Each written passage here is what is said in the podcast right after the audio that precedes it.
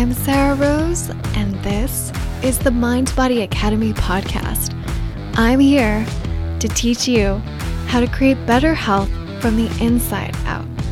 It's not brain surgery, and I promise you can do it too. What's good, everyone? I hope you're doing amazing. Today, we're going to get right into it. We're going to be answering the new age question people everywhere want to know to gluten or not to gluten? people often ask me whether they should avoid gluten and why gluten gets such a bad rap. So, in this episode, I want to clear up whether it's another one of those diet fads or something we truly need to be mindful of to be able to enjoy better health. The gluten free stamp has a lot of hype behind it. And I remember when it became something consumers started paying attention to and then seeing it on shampoo bottles and skincare products. And I was like, okay, come on, this is a bit exaggerated. But out of our conversation together today, I think you'll find, as I have, that it typically does live up to its hype and for a good reason. So, first of all, what is gluten? Gluten is a protein found in most grains, including wheat, barley, and rye, the most prominent source being wheat. In flour, gluten is what gives it its doughiness, a property known as viscoelasticity. Think baking gymnastics. It's what makes it moldable and stretchable. One of the problems with gluten is that it can trigger the release of an inflammatory protein called zonulin, which can increase the permeability of the gut by damaging the protein structures that hold together the lining of the gut. When there are gaps in these structures, known as tight junctions, food particles then can leak into the bloodstream where they don't belong and trigger an immune response. Your immune system patrols the outside of your gut. So when the gut gets damaged, it can cause a host of problems, including leaky gut. The gut lining acts like a filter and determines what should be coming into your body and what should stay out. When you have a leaky gut, that means things like partially digested food and bacteria, fungi can get into the blood, and this sets the stage for systemic inflammation and not feeling so good. It then stimulates various immune cells that amp up their production of chemical mediators of inflammation. Inflammation is the key player in diabetes, autoimmunity, neurodegenerative conditions. So we're talking Alzheimer's, autism, Parkinson's, right? Even MS, coronary heart disease, and, and even cancer. So sustained systemic inflammation leads to the degradation of our mental and physical health. Inflammation is really at the crux of pretty much all disease. So, in order to not only treat and reverse disease, but also induce better health, we need to be talking about what we can do to bring that inflammation down, to regulate it, and to improve people's overall metabolic health. And that's where investigating, you know, different foods that are causing inflammation in the body becomes so, so, so important. Foods like foods containing gluten. So it isn't just a question of better digestion and weight loss, right? Your mood, energy levels, skin, and so many other aspects of your health are also affected by consuming gluten. When people eliminate wheat and gluten, not only do they typically report weight loss, they also report things like digestive issues and acid reflux resolving, deeper sleep, clearer thinking, better joint health, skin clearing up, and lung health. It's all connected. Yet, an estimated 99% of people who have a problem with eating gluten don't even know it. It's not something that's extensively tested for. And so, because of that, there are a lot of people ascribing their health problems or symptoms to something else, not gluten sensitivity, which is 100% curable. And by way of example, taking that even a little bit further, in many cases, something like diabetes can be cured not just managed by removing gluten from a person's diet, especially by cutting out wheat. Now, I'm by no means suggesting that cutting out gluten is a panacea. It's not a cure all, but the health benefits are generally pretty outstanding. Most people's jaws drop when I tell them that whole wheat bread increases their blood sugar to a higher level than sucrose. That's because wheat contains a branching chain of glucose called amylopectin A, which is highly digestible and then rapidly converted to glucose, which is then quickly absorbed into the bloodstream. And that spikes a person's blood sugar and insulin. Insulin is the fat storage hormone. It allows the entry of glucose into the cells of the body, converting glucose to fat. when there's a big whoosh of blood glucose, insulin levels rocket upwards and fat is deposited, particularly as visceral fat and across the abdomen, which often leads to what has been dubbed a wheat belly. The more these fat deposits accumulate, the poorer your response to insulin, which can cause insulin resistance.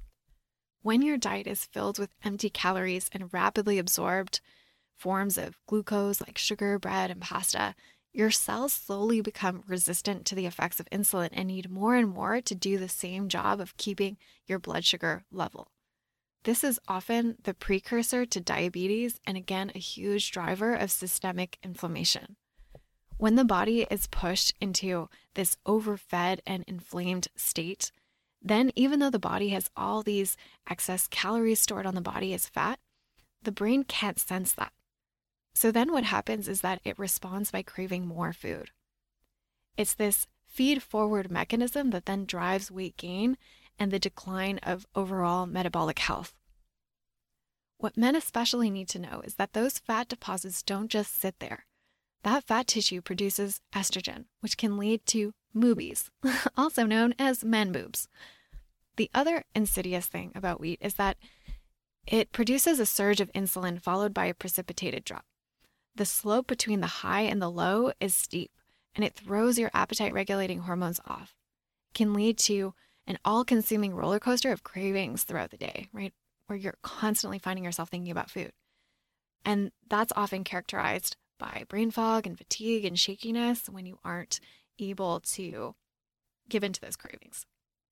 So, that is to say, it stimulates your appetite, leading you to think that you're hungry even when your body doesn't need the extra food and the implications are huge. Wheat can dictate not only what you crave, but also how much and how often you eat.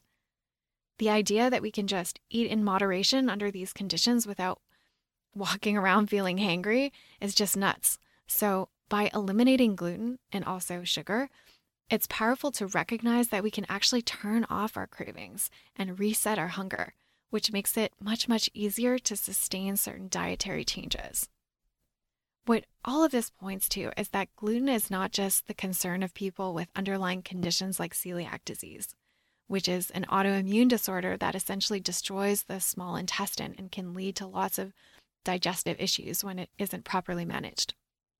So, when you're celiac, that requires the elimination of all foods and often even self care products containing gluten. So, a quick sidebar on this the elimination of gluten is just really one aspect of intervention because what happens with celiac is there's often damage to the digestive system that can lead to impaired nutrient absorption.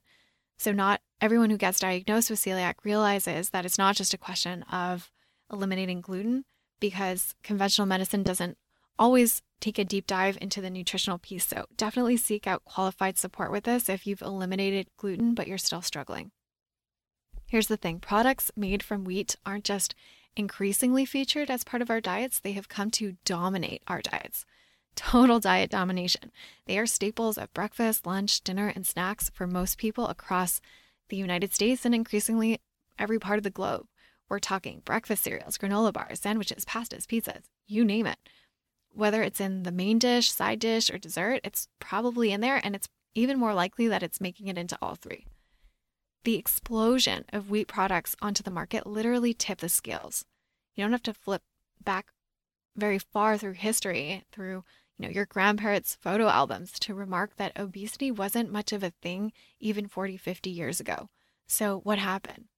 Well, there have been massive changes to the way that we farm and manufacture food. One of the things that we can point to is that the wheat we eat today isn't what it used to be. Today, wheat strains have been hybridized, crossbred, and genetically modified to become more resistant and resilient to environmental conditions and to be more consistent in their commodification at scale. But in the process, they've come out looking more like Frankenwheat than wheat wheat because there has been little to no regard as to whether these genetic modifications are even compatible with human health. We don't tend to think about this, but food isn't just calories. Each bite of food programs our body with messages of health or disease. Our dietary choices play such a big role in determining not only how long we live, but also how well we live. So, even small genetic tweaks to food can have massive repercussions on our immune systems because those changes alter the coded instructions our bodies rely on to operate all their complex metabolic functions that sustain our lives. And we're only just beginning to understand to which degree. There have been thousands of new strains of wheat that have made it onto our food supply over the past 50 years without any real safety testing for human consumption. On top of that, most strains of modern wheat are unable to survive without chemical fertilizers and chemical weed killers. That's kind of bonkers.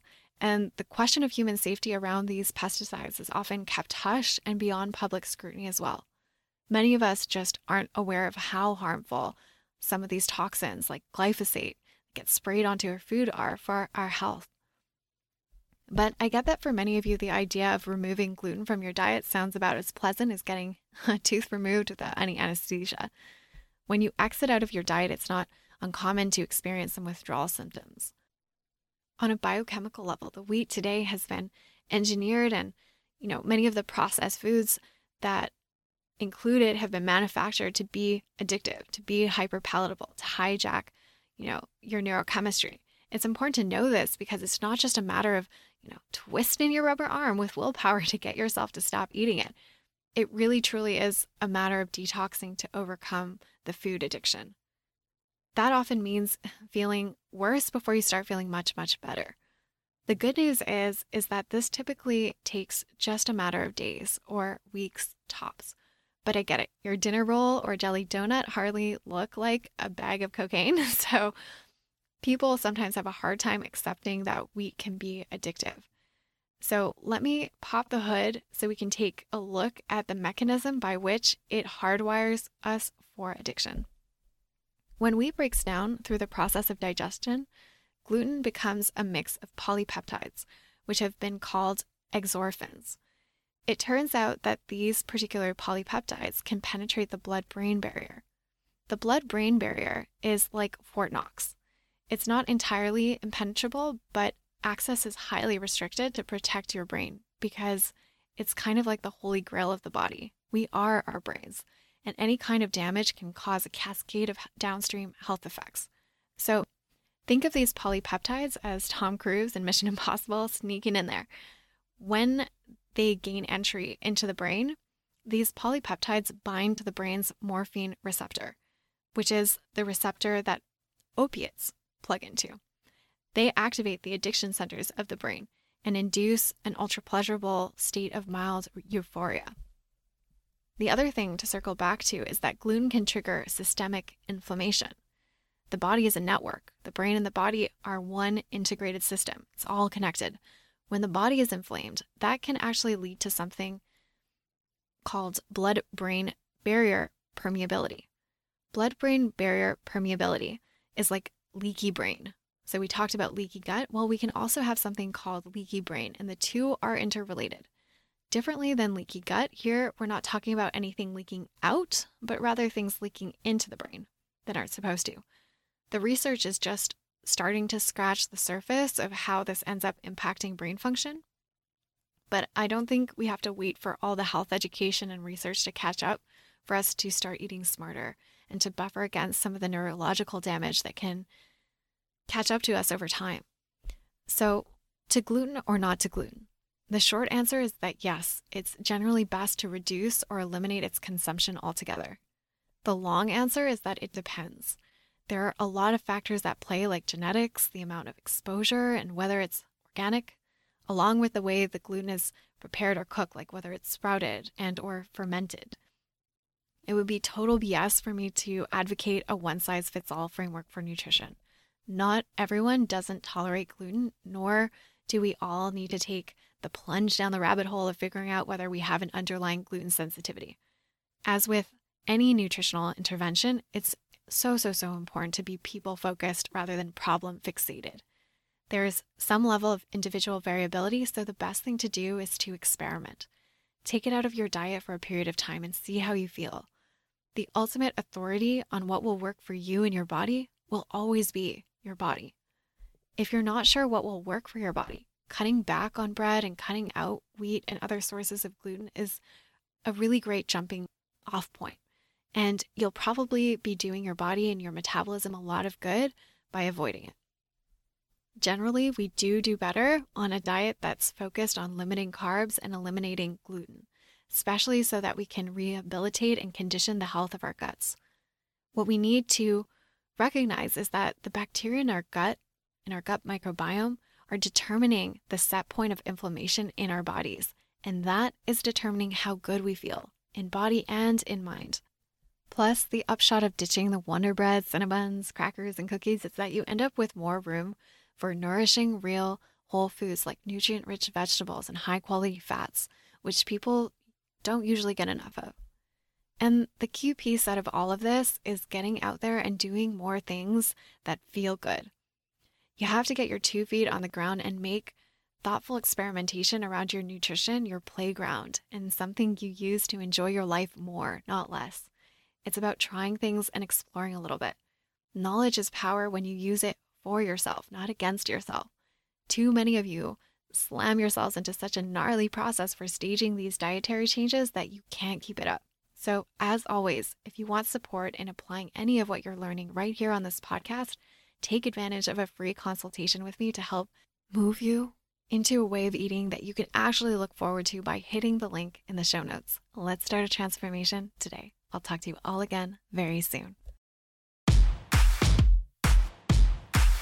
Kind of wish life came with a refresh button? Join the Genius Body Detox to start looking and feeling your best in as little as 30 days. Just click on the link in the show notes or visit thegeniusbody.com and let's start fresh today.